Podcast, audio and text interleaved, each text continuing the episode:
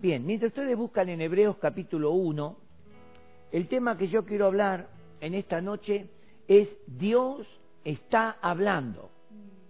Y el Señor me dio una palabra tremenda para mí. Me, mientras preparaba esta palabra, ah, me edificaba y me, me emocionaba al, al ver cómo podemos conocer a Dios y seguir escuchándolo.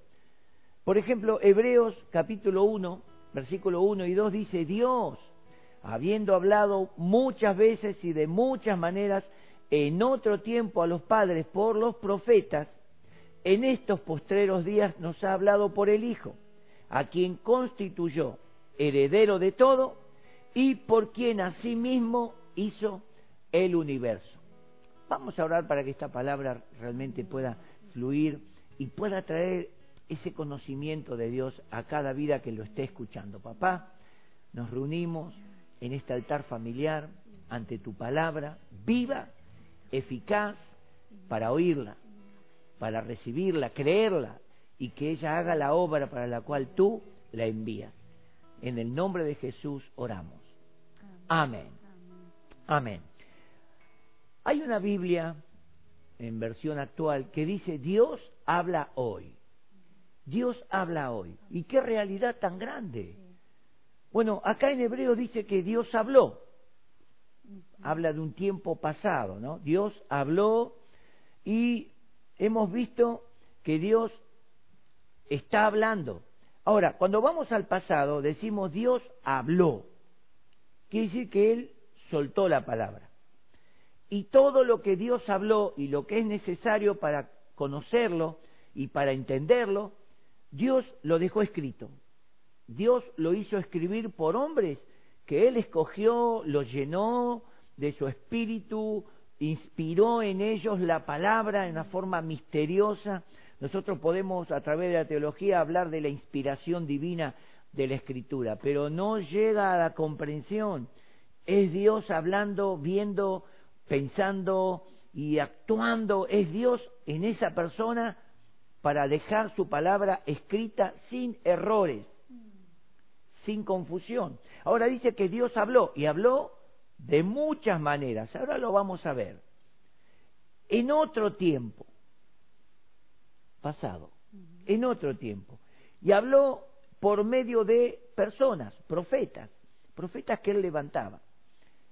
Pero termina diciendo el texto, en estos últimos días, es decir, el mensaje, el último mensaje, el cierre, como dijo Jesús, alfa y omega, la omega del mensaje de Dios fue Jesucristo. En estos últimos días nos ha hablado por medio de su Hijo. Y ahí vemos que Cristo es el todo en Dios.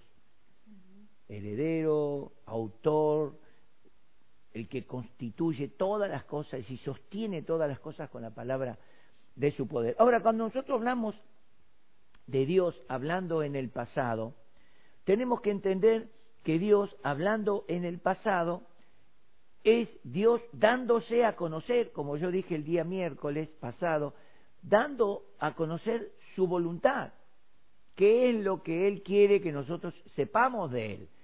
Nadie puede conocer a Dios en profundidad.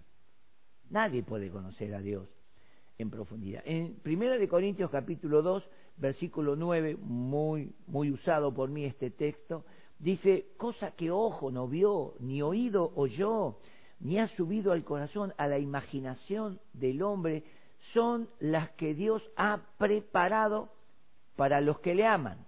Pero el versículo 10 dice, pero Dios nos las reveló a nosotros por el Espíritu. Quiere decir que la inspiración de la palabra es Dios dejando su palabra, su voz hablando.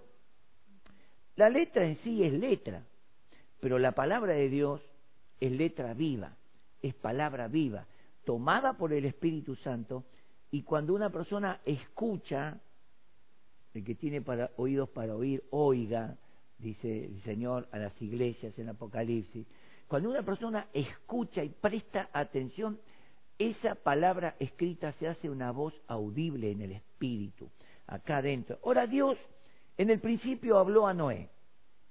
Y Dios le dijo, Noé, he decidido el fin de toda vida sobre la tierra. Así que Noé, te voy a dar las indicaciones para que construyas un arca. Dios habló. Y hoy nosotros lo sabemos porque Dios lo dejó escrito. Dios se encargó de que eso quede para memoria. No quiere decir que, bueno, es una historia, es una realidad. Quiero hacer un, abrir un paréntesis. El apóstol Pedro, en su segunda carta, en el capítulo 3, dice que en el principio, que muchos ignoran voluntariamente, que en el principio fueron creados los cielos y la tierra por la palabra de Dios. La tierra que subsiste del agua, y por el agua fue anegada. Esto habla de este tiempo, de Noé. Pero el cielo y la tierra que hoy existen están reservados por la misma palabra que los creó para el día del fuego, para el día del juicio y de la condenación de los hombres impíos. Quiere decir que Dios también está diciendo, en un momento va a venir una destrucción final. Por eso cuando dice Dios habló a Noé, Dios cumplió. Noé casi 120 años construyendo el arca, cortando madera con la gente que lo ayudaba, seguramente gente contratada a sueldo. Traían del, monte las maderas, las cortaban, armando esa tremenda arca, algo, un, un transatlántico en aquel tiempo, con sus divisiones, con sus compartimientos, casi 120 años. Pero escucha esto, cuando Noé terminó el arca, Dios le dice, ahora Noé, introduce a los animales que yo te voy a dar. Y, Dios comenzó a traer los animales en pareja, macho hembra, macho hembra, animales puros, siete parejas de animales puros. Y cuando Noé pudo, pudo meter a todos los animales en el arca, Dios le dijo, ahora, Noé, entra tú y tu familia, ocho personas. Pero no solamente para ocho personas, había espacio. Dice la Biblia que Dios esperó siete días con esa tremenda puerta como un terraplén baja. Y seguramente Noé asomándose a la puerta y diciendo, sí, no, che, Carlito, qué sé yo, Juancito. Y ellos, tomátela, oh Dios mío, este, este, tipo ahí se van a morir con todo, se lo van a comer los leones a este que arriesga todas las, como hoy dicen, estos locos van a la iglesia, estos locos se meten ahí, gritan aleluya. Dice que siete días hasta que Dios dijo, cierra la puerta. Noé levanta la compuerta y Dios la sella con su presencia. Hay una película así mal, mal hecha, horrible. no, el arca de Noé. No es nada. Horrible, nada que ver, nada de la verdad. Pero yo me imagino a Noé y a su familia escuchando los gritos de las personas golpeando esa embarcación, abrí, Noé. El suegro, el suegro quedó abajo. Sobrinos, primos, vecinos, gente que trabajó con él y que él le decía, va a venir, Dios dijo, va a venir un diluvio, las aguas van a cubrir la tierra, todos van a morir sí, está bien, está bien, pagame que está todo bien. Y, en ese momento seguramente que le dirían, Noé, te devuelvo todas las monedas, lo que me diste, toda la sal que me diste. Ya era tarde. Dios habló. Dios actuó. Después dice, Dios habló también a través de Abraham. A través de Abraham Dios dijo, Abraham, sal de tu tierra, de tu parentela, porque quiero hacer de ti una nación grande y de tu simiente voy a traer al Salvador del mundo, Cristo.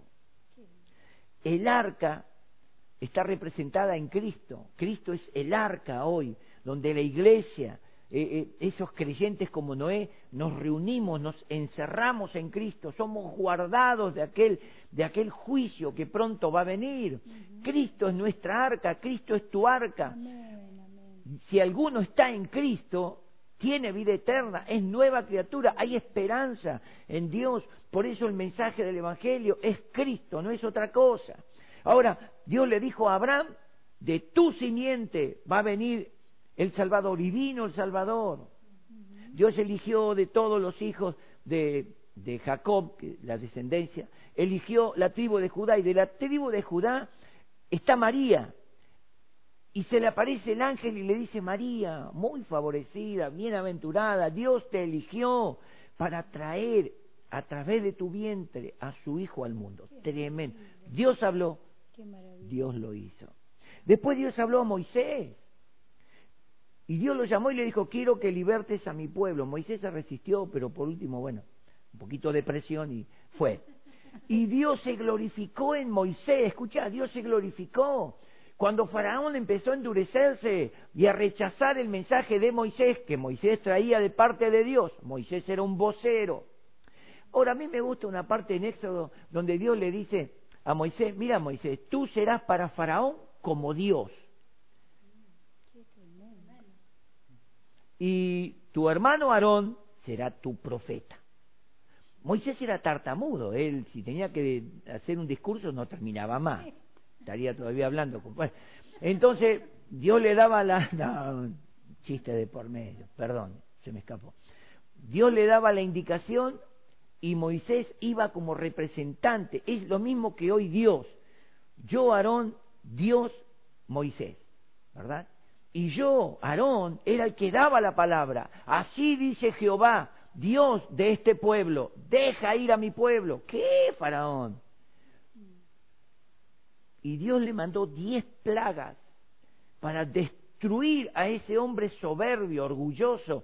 Claro, en ese tiempo Egipto era potencia mundial, hoy hay potencias mundiales que piensan que van a... No, querido, si Dios llega a levantar su ira, como dice Romanos 1.18, que la ira de Dios se revela, no hay potencia mundial que le resista. Toda hasta tus armas biológicas son nada delante de Dios. Inclusive la Biblia dice, toda arma forjada contra ti, le dice al pueblo de Dios, a nosotros, no prosperará.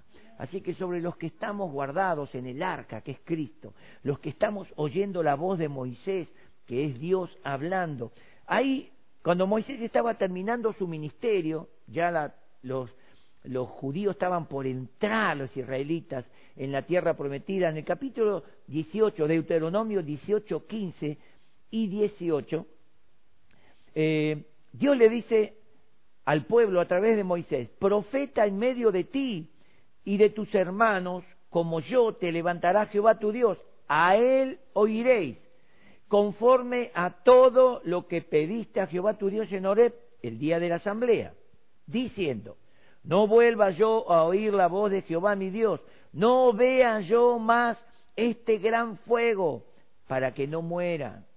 Y Jehová me dijo, han hablado bien en lo que han dicho, profeta les levantaré en medio de sus hermanos como tú. ¿Eh? Moisés representado es un, como un símil de Cristo, ¿no? No es un símil. Y pondré mis palabras en su boca, Cristo, y les hablaré todo lo que yo, y les hablará, perdón, todo lo que yo le mandare. Mas a cualquiera que no oyere mis palabras que él hablare en mi nombre, dice Dios, yo le pediré cuenta. Dios está hablando. Dios habló Noé, Dios habló a Abraham, Dios habló a Moisés. Y Moisés dice, porque escuchen, desde Moisés hasta Cristo, nunca más se levantó profeta que hable con Dios cara a cara. Hubo muchos profetas que Dios envió al pueblo de Israel, pero ninguno igual a Moisés, ninguno. Moisés es la representación de Cristo que trae los juicios, que quebranta el imperio de Satanás, Faraón, que destruye todo su poderío y su ejército en el Mar Rojo. Moisés abre las aguas como Cristo abrió, separó la muerte de la vida. Moisés llevó al pueblo de Israel cuarenta años dándole de comer pan del cielo y por mandato de Dios desde ya, ¿no?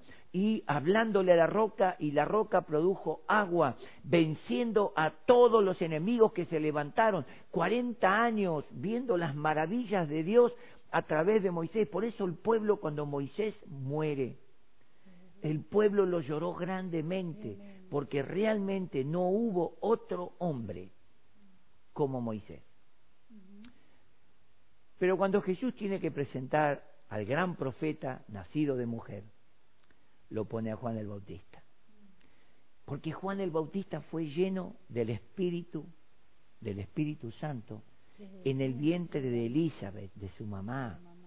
Cuando el ángel le revela a María que ella iba a ser la que iba a traer al Salvador al mundo, que Dios iba a engendrar por el Espíritu Santo al Hijo y le pondrá por nombre Jesús.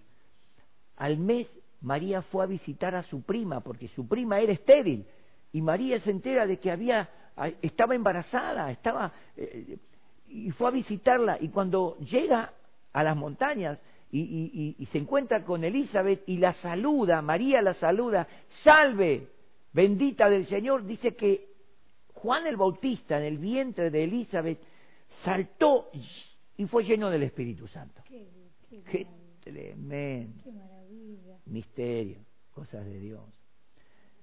Por eso, qué importante Dios está hablando. Habló y está hablando. Ahora vamos a ver un poquito más. Después de Moisés, como dije, no hubo otro profeta. En Juan 1, 18, Jesucristo mismo dice así, Dios nos dio a conocer sus leyes por medio de Moisés, pero por medio de Jesucristo nos hizo conocer el amor y la verdad. Nadie ha visto a Dios jamás, pero el Hijo único, que está más cerca del Padre, esta es otra versión, ¿no? Y que es Dios al mismo tiempo, nos ha enseñado cómo es Él. Gracias a lo que el Hijo de Dios es, hemos recibido su conocimiento. ¿Queremos conocer a Dios? Veamos a Jesús. ¿Cuánta gente me ha dicho y sigue diciendo, y a cada uno de nosotros nos dice, ¿dónde está Dios? Yo no lo veo, ¿dónde está Dios? Mostrame a Dios. Dios está en el pasado, Dios es presente hoy, y Dios es futuro, Dios es eterno, no tiene principio, no tiene fin. Dios se dio a conocer, ahora lo vamos a ver más fuerte, más impactante, porque Dios hoy te está hablando. Seguramente vos estás en tu casa, como me pasó a mí cuando estaba, tenía 20 años, el día de mi conversión, no el día de mi conversión, el día de mi encuentro con Jesús o con la palabra, no con Jesús, con la palabra. Te cuento algo rapidito así. Dos o tres meses antes de mi conversión, yo estaba con toda mi ropa de arte marcial y los portapesos acá.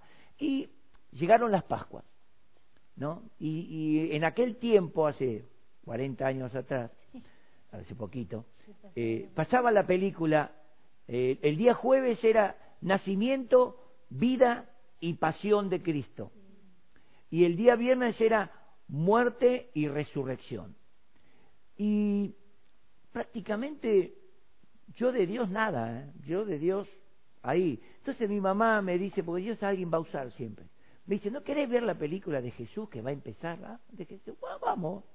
Y me senté yo todo así, como seguramente hay alguno, todo cachivache, me senté a mirar la película. Y la película estaba basada en el Evangelio de Mateo. Y en la mitad de la película, Jesús llega al, al ¿cómo se llama? El Sermón del Monte, Mateo 5 versículo 8, él dice, y él, no, no, fue el artista, pero no sé qué fue en ese momento, será, habrá sido el Espíritu de Dios. Él mira a la pantalla, a la cámara, el artista, y mire y dice, bienaventurados los de limpio corazón, porque ellos verán a Dios. Yo me metí atrás de la heladera, me escondí así, y empezaron a caer lágrimas. Yo digo, ¿qué me está pasando? ¿Qué me está pasando? ¿Qué me está pasando? Bueno, pasó el jueves, fue un jueves de tormento para mí, porque acá decidí todos los pensamientos míos. Llegó el viernes, cuando Cristo muere y dice en la cruz del Calvario, antes de morir, Padre, perdónalo. No saben lo que hacen. ¡Oh! Y otra vez yo me escondía atrás de la heladera. Y me escondía, me empujaba así porque no quería que me vean llorar porque hacía años que nada me hacía llorar. Miren que he sido desgarrado, golpeado mal en las artes marciales, nada me al contrario me llenaba más, más endurecía, parecía faraón. Pero esas palabras, esas palabras, oh, y bueno, me fui medio así esquivado y me escapaba al baño y me metí en la pieza de mis padres. Y no sé cómo, pero es esas cosas que a veces decimos somos, somos elegidos. Y doblé las rodillas porque era tanta la angustia que había acá adentro. ¿no? yo no entendía de qué. Y le digo, Dios, si sos real, si existís, no sé, hace algo, ayúdame porque te voy a creer, pero no sé qué me está pasando, me estoy volviendo loco. Me levanté y me fui. Esa fue la terrible oración que hice. la más sincera. Pasó el fin de semana, todo lindo, me olvidé. Eh, yo me olvidé. Unos meses más tarde viene mi abuela. Yo me peleé con el conjunto musical, me traje todos los equipos a casa, me corté el pelo porque tenía el pelo pasando los hombros. Éramos un grupo medio raquero. Entonces, teníamos tacha, los flecos, todos esos pantalones de cuerina bien ajustados, así en cachivache. Y, y yo me traje todo a casa enojado y estaba en la, en la pieza meta guitarra con los pedales ahí y viene mi abuela y me toca acá. Y cuando ella me toca yo sentí que no era el toque de mamá ni de nada no la miro así y la abuela y me dice Danielito chico qué lindo que tocas la guitarra. Toca un corito para mí y te lo digo sinceramente me dio vergüenza que me diga tocar un corito me dio vergüenza porque digo no yo yo tocar un yo no soy digno ni, ni yo no soy digno ni de tocar ni nada un corito algo tan porque yo sabía que las cosas de yo sabía que las cosas de Dios son santas. Dije no abuela no ahora no otro día. Bueno acompáñame al culto. Y ahí empezó mi batalla de una hora con la abuela y la abuela se puso en complot con mi mamá. Yo decía no tengo zapato acá tenés uno que vos compraste para un cumpleaños. Bueno, pero no tengo saco. No, este que vos compraste. La quería ahorcar a mi mamá en aquel tiempo. Ahora le agradezco, ¿no? Bueno, pero ¿cuál es el tema? A lo que yo voy. Es la palabra de Dios. Dios sigue hablando hoy. No terminó de hablar hace 40 años atrás. Dios sigue hablando. Dios habla hoy. Dios está hablando. Cuando la gente dice muchas veces, si, Dios me habla, si yo lo escucho y creo, yo lo voy a seguir, estás diciendo como si yo si yo escucho que me hable el presidente Fernández, míralo por la tele, únicamente hacerle una cita para que te hable personalmente, pero no es tan importante para que justo Fernández va a venir a hablar con vos. Si no, andate en aquellas convocatorias que él hace, escabullite por ahí y lo vas a ver cara a cara y le va a decir, Fernández, Fernández, te va a mirar así como diciendo, ¿y este loco? Por ahí te salude como diciendo, ¿qué, qué le pasa? Vos querés ver a Dios hablando y escucharlo, la palabra, escuchar lo que dice Jesús en San Juan capítulo 14, versículo 10 y 24. ¿No crees?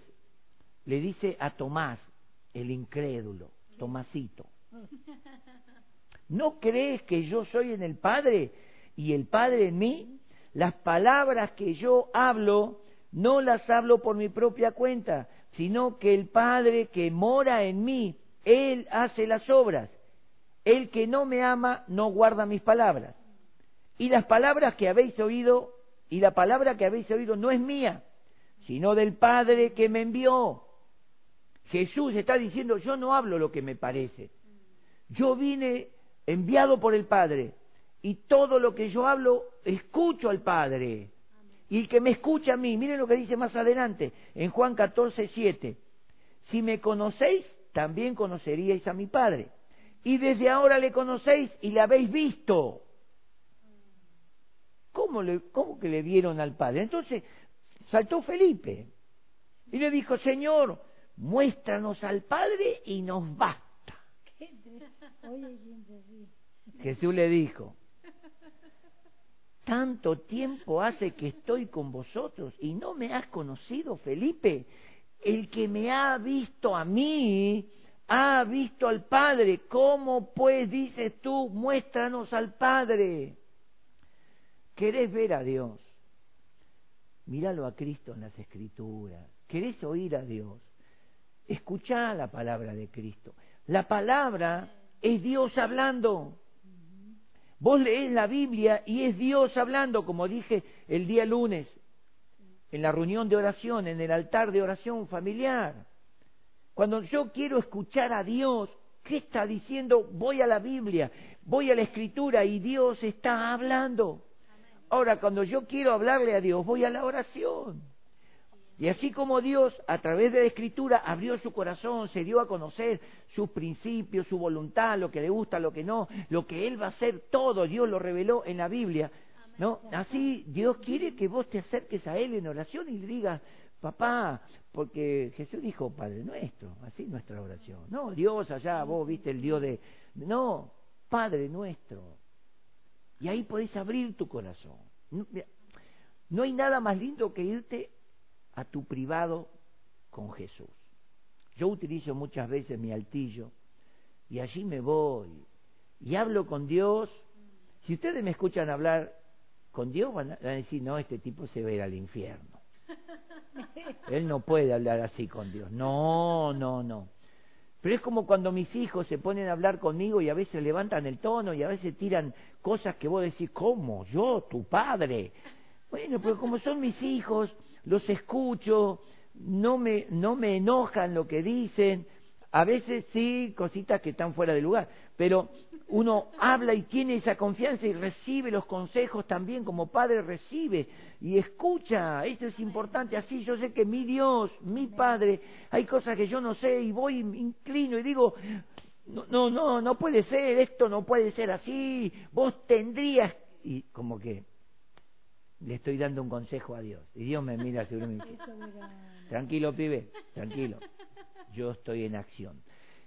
Pero es esa indignación que muchas veces sale donde le quisiéramos decir a Dios, pero no es malo, Dios no se ofende, no le faltes el respeto, no insultes ni nada. Pero abrí tu corazón, Dios quiere escuchar, porque a veces tenemos tantas cosas, no las decimos, y como dice el salmista David, mientras callé, se envejecieron mis huesos en mi gemir todo el día, dejá de gemir y decirle a Dios lo que vos sentís, sin ofenderlo, sin faltarle el respeto, decirle, Dios, esto del coronavirus, esto me tiene patilludo, esto ya a mí me cansó, Dios, el coronavirus no es más que un simple virus, pero tú eres el Dios todopoderoso. Y decíselo, porque eso es mostrarle a Dios que vos le crees a Él. Desde ya hacemos la cuarentena y todas esas cosas, nos lavamos las manos. A mí ya se me están poniendo transparentes las manos. La segunda piel estoy teniendo ya. Obedecemos, pero dentro de eso todo, acá decimos, Dios, a mí el coronavirus no me va a llegar. Porque tú eres Jehová mi sanador y por la llaga de Jesucristo ya estoy sano. Y si algo me toca, el poder de Dios lo va a quitar inmediatamente, porque yo sé, como dice Pablo, yo sé a quién he creído y que es poderoso para guardar mi depósito, mi vida hasta aquel día. ¿Por qué temer? Ahora, en San Juan capítulo 7, Jesús hablando a los judíos, ya voy terminando con esto, ya voy terminando, porque ya está todo dicho. Juan 7, 16 y 17 Jesús le respondió y dijo, mi doctrina no es mía, sino de aquel que me envió. El que quiera hacer la voluntad de Dios, conocerá si la doctrina es de Dios o si yo hablo por mi propia cuenta. Y en San Juan capítulo 12, verso 44, 45, 47 al 50, Jesús clamó y dijo, clamó, alzó la voz y dijo, el que cree en mí, no cree en mí, sino en el que me envió. Mira qué tremendo. Y el que me ve, ve al que me envió. Qué tremendo. Amén. Parece un pero... Ya está. Qué maravilla. Ya está. Está todo dicho. A buen entendedor. Pocas palabras. Versículo 47 al que oye mis palabras y no las guarda, ahí viene la sentencia. Ah, Decide al de al lado, agarrate ahora, agárrate. agarrémonos. Al que oye mis, pala- mis palabras y no las guarda, yo no le juzgo, porque no he venido a juzgar al mundo, sino a salvar al mundo. El que me rechaza y no recibe mis palabras, tiene quien le juzgue. La palabra que he hablado, ella le juzgará en el día postrero, porque yo no he hablado, vuelve a repetirlo, no he hablado por mi propia cuenta. El Padre que me envió, Él me dio mandamiento de lo que he de decir y de lo que he de hablar. Y sé que su mandamiento es vida eterna. Así pues, lo que yo hablo, lo hablo como el Padre me lo ha dicho. Amén. Repetir el versículo. Repetimos el versículo. Juan capítulo 12, verso 44 hasta el 50. Léanlo todo. Juan 12, 44 al 50. Para el que dice Dios, no habla hoy. Quiero mostrarte algo que ya está escrito y que hoy vas a decir, che, mira, eh, justo lo que está pasando. En Mateo capítulo 24, versículo 4 al 8, este relato eh, viene a, colación de que Jesús estuvo caminando en el templo mirando y los discípulos admirados, maestro, mira, mira este templo, mira esas columnas, mira, enchapadas algunas en oro, mira, mira esos baluartes, mira la piedra, mira el mármol, mira. Y Jesús lo mira y dice, muchachos, tranquilos, de esto no quedará piedra sobre piedra. A veces pensamos que vamos a hacer para Dios una, qué sé yo, una basílica, vamos a llenarla de oro. A Dios no le interesa la basílica, no le interesa el oro. Si tenemos lugar para reunirnos, bien, cómodo, tranquilo, sencillo. Es bueno. Pero ellos hicieron algo semejante como lo había hecho Salomón. Y Jesús los mira y dice, muchachos, ustedes se asombran de esto. No quedará piedra sobre piedra. Claro, y ellos les, ah, ellos se sintieron, ¿cómo puede ser? No, no puede ser, algo tan, algo tan hermoso, algo, algo tan santo, porque mira, a veces nosotros santificamos la pared, santificamos la silla, y no nos santificamos nosotros. Santificamos el micrófono y no santificamos la palabra que sale a través del micrófono. A veces estamos tan, tenemos tanto estrabismo que vemos mal. Estamos así, pero vemos para el otro lado, como conocen algunos que ya pasó. Bueno, no voy a andar. Entonces Jesús respondió, porque los discípulos salieron de ahí y se fueron a un monte. Y Jesús se sentó y los discípulos vinieron y le dijeron, Señor, decinos una cosa, ¿cuándo sucederán estas cosas, la destrucción del templo? ¿Qué señal habrá de tu venida? Y del fin del siglo. Tres cosas. Y Jesús, lo del templo, no le interesó. Pero sí le interesó lo que dice tu venida. Entonces, respondiendo Jesús le dijo, mirad que nadie os engañe, porque vendrán muchos en mi nombre diciendo, yo soy el Cristo, y a muchos engañarán. Lo estamos viendo. Padre amor y toda esa hierba. Y oiréis de guerras y rumores de guerras, mirad que no os turbéis. Guerra y rumor de guerra. Vemos guerra nosotros. ¿Hay rumores de guerra? Yo hace poquito, en estos días, escuché, me comentaron así las malas lenguas, ¿vieron? Que parece que esto del coronavirus, que fue como un, un, boicot, o vamos a decir así, una guerra eh, secreta, eh, donde China tenía que subir su, su posición económica en el mundo y ahora es primera potencia mundial económica porque es como que los tipos infectaron parte de su tierra, pero infectaron, es, es así, no digo que sea, me lo contaron. Y, y, Jesús dijo, lo que oímos contamos y lo que vemos testificamos. Bueno, yo cuento lo que oí, ¿no? no son mis palabras. Y que ellos sabían a quiénes infectar para enviarlos a las naciones. Parece un cuento. ¡Ay, qué, casualidad! ¿no? A veces las cosas son causalidad, no casualidad. Y bueno, y justo, justo que el mundo comienza a ser contaminado, aparece, encontramos el antídoto. ¿No? Y Wuhan, Wuhan, que es la ciudad donde inició todo, ya sale de la cuarentena, porque ya pasó.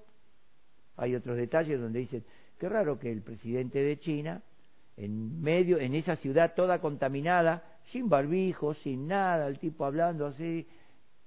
Mm, Uno preguntó por ahí, esa gente curiosa, che, ¿no será que ya le metieron el antídoto al presidente? ¿Ya lo tenían? Bueno, vamos a venir. Vamos.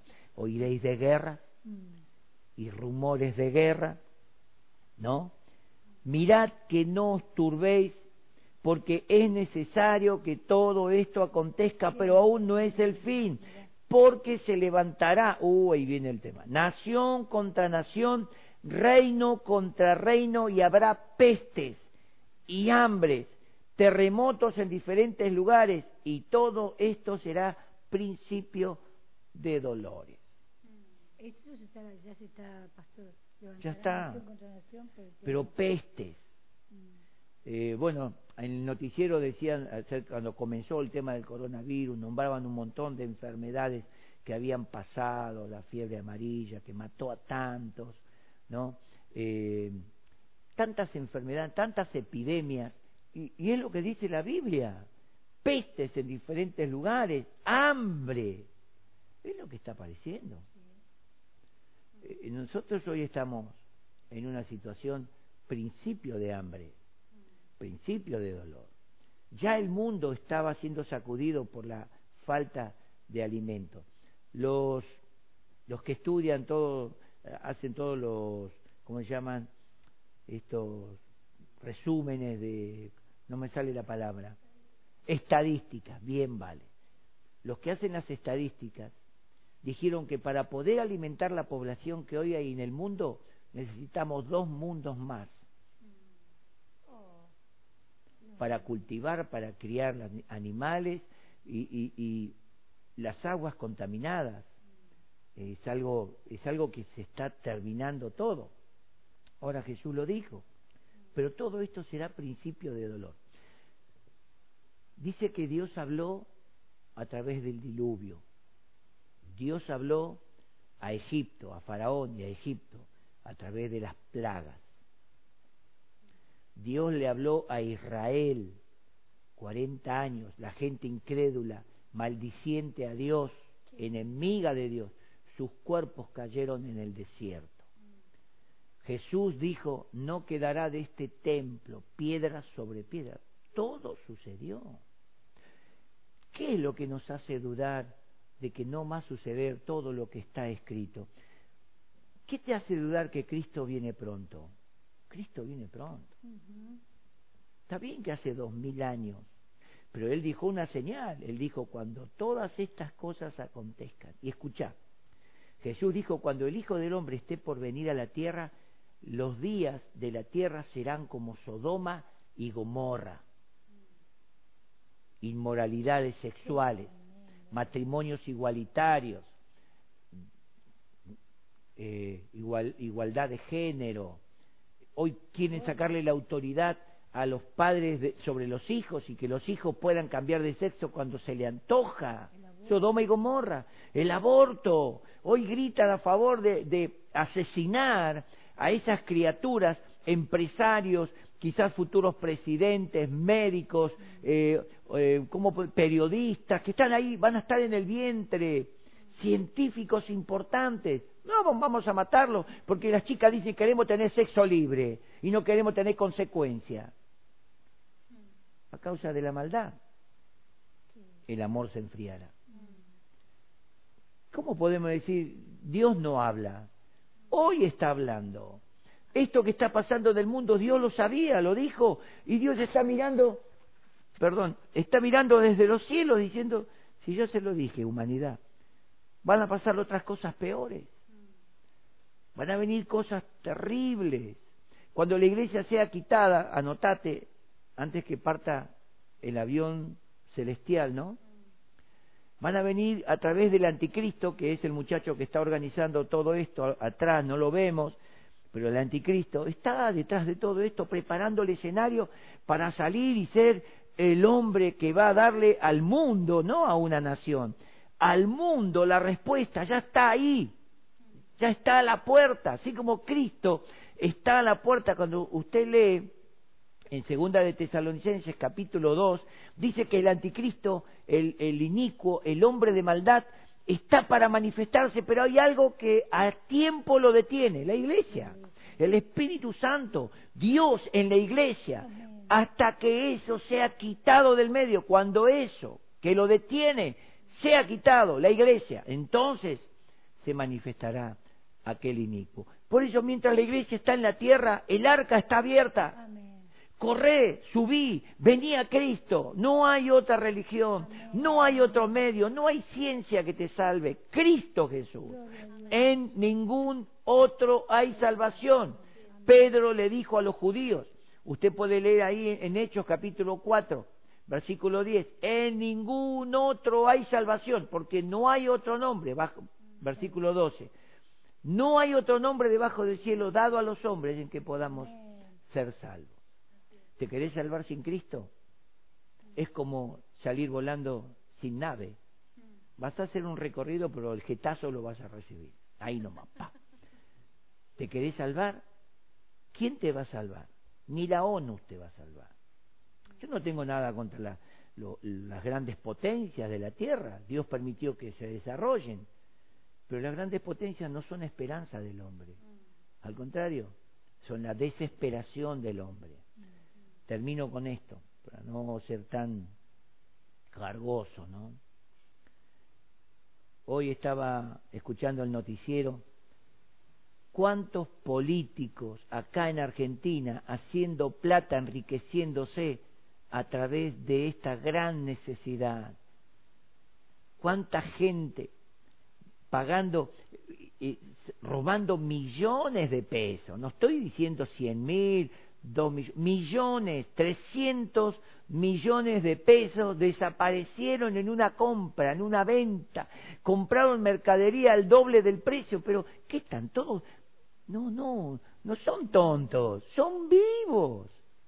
Sobre ellos, sobre cada, desde el presidente hasta el último que fue llamado a, dirigir y a gobernar. Gobernar significa sustentar, cuidar, proteger y proveer. Eso significa gobernar hasta el último que fue nombrado va a dar cuenta delante de Dios. Acá la Biblia dice, Dios va a pedir cuenta.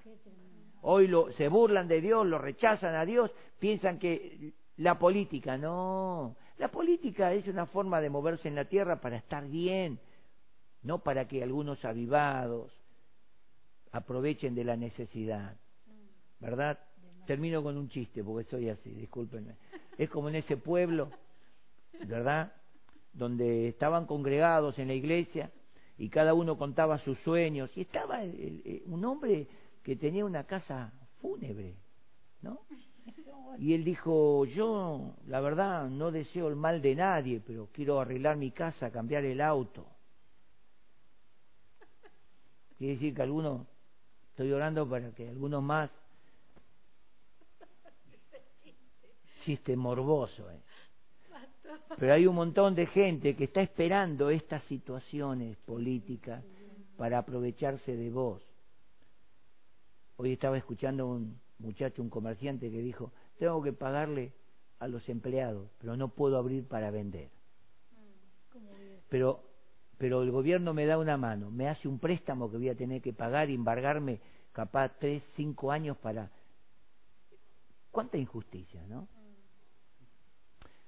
en mi ignorancia, porque yo no digo que soy un tipo sabio, en mi ignorancia dije, ¿por qué no le sacan un par de millones a los jueces?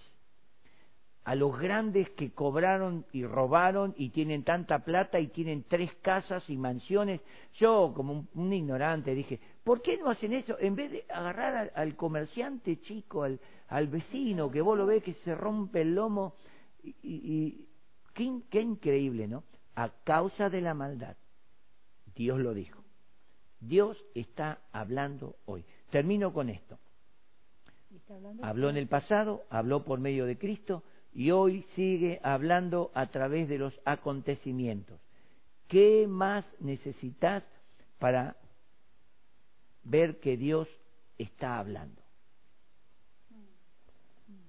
Para aquellos que escucharon esta palabra y les está dando vuelta en el corazón, como pasó el día en, mis primeros días, quiero orar por vos y quiero que le creas a Jesús. Jesús dijo, el que me oye a mí, oye al Padre. el que me ve a mí, ve al Padre. Lo que yo hago es lo que el Padre me dio a hacer. Lo que yo hablo es lo que el Padre me dio. Mi doctrina, mi enseñanza no es mía, sino del Padre que me envió. Poné la mano sobre tu corazón y deja de ser ese Tomás incrédulo que prácticamente no cree que Jesucristo y el Padre están en unidad tratando de salvar al mundo. Se me escapa otro texto, se me escapa otro texto, escuche, escuche. Segunda de Corintios, capítulo 5, versículo 20 dice, pues somos embajadores en nombre de Cristo, como si Dios rogara por medio de nosotros. Os decimos, reconciliaos con Dios. Es Dios que habló a través de Noé, a través de Abraham, a través de Moisés, a través de Jesucristo, a través de los apóstoles. Hoy Dios está hablando a través de nosotros. Y nosotros como si Dios estaría rogando, reconciliate con Dios, reconciliate con Cristo. Oro por vos, poné la mano en tu corazón. Reconciliarse significa ponerte de acuerdo. Padre, en el nombre de Jesús, oro por cada vida que quizás estaba no creyendo o quizás estaba enojada por algunas situaciones o quizás no estaba convencida. Pero que en este momento yo sé, porque sé que tu Espíritu Santo estuvo allí como estuvo conmigo desde el primer momento en que me llamaste. Yo sé que tú estás ahí. Y oro para que esa vida pueda realmente atesorar tu palabra en su corazón y pueda decir, Dios está hablando. Dios está hablando. Los acontecimientos son Dios declarando a través de hechos su palabra. Yo te bendigo. Y si hoy reconcilias tu vida con Jesús y lo recibís como tu Salvador, hoy tu nombre es anotado en el libro de la vida. Y vas a tener la seguridad de que sos un hijo o una hija de Dios. Oro en el nombre de Jesús. Amén.